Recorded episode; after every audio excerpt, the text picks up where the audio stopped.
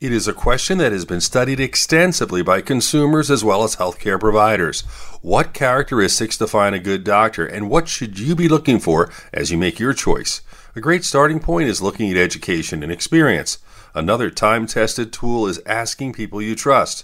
Other important things to assess are availability, ease of scheduling appointments, and the amount of time the doctor shares with you at your appointment.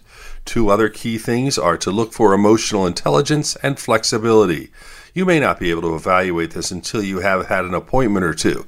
Take your time choosing your doctor and do not hesitate to move on if your needs are not met. With your health, I'm Dr. Brian McDonough on 1010 Wins.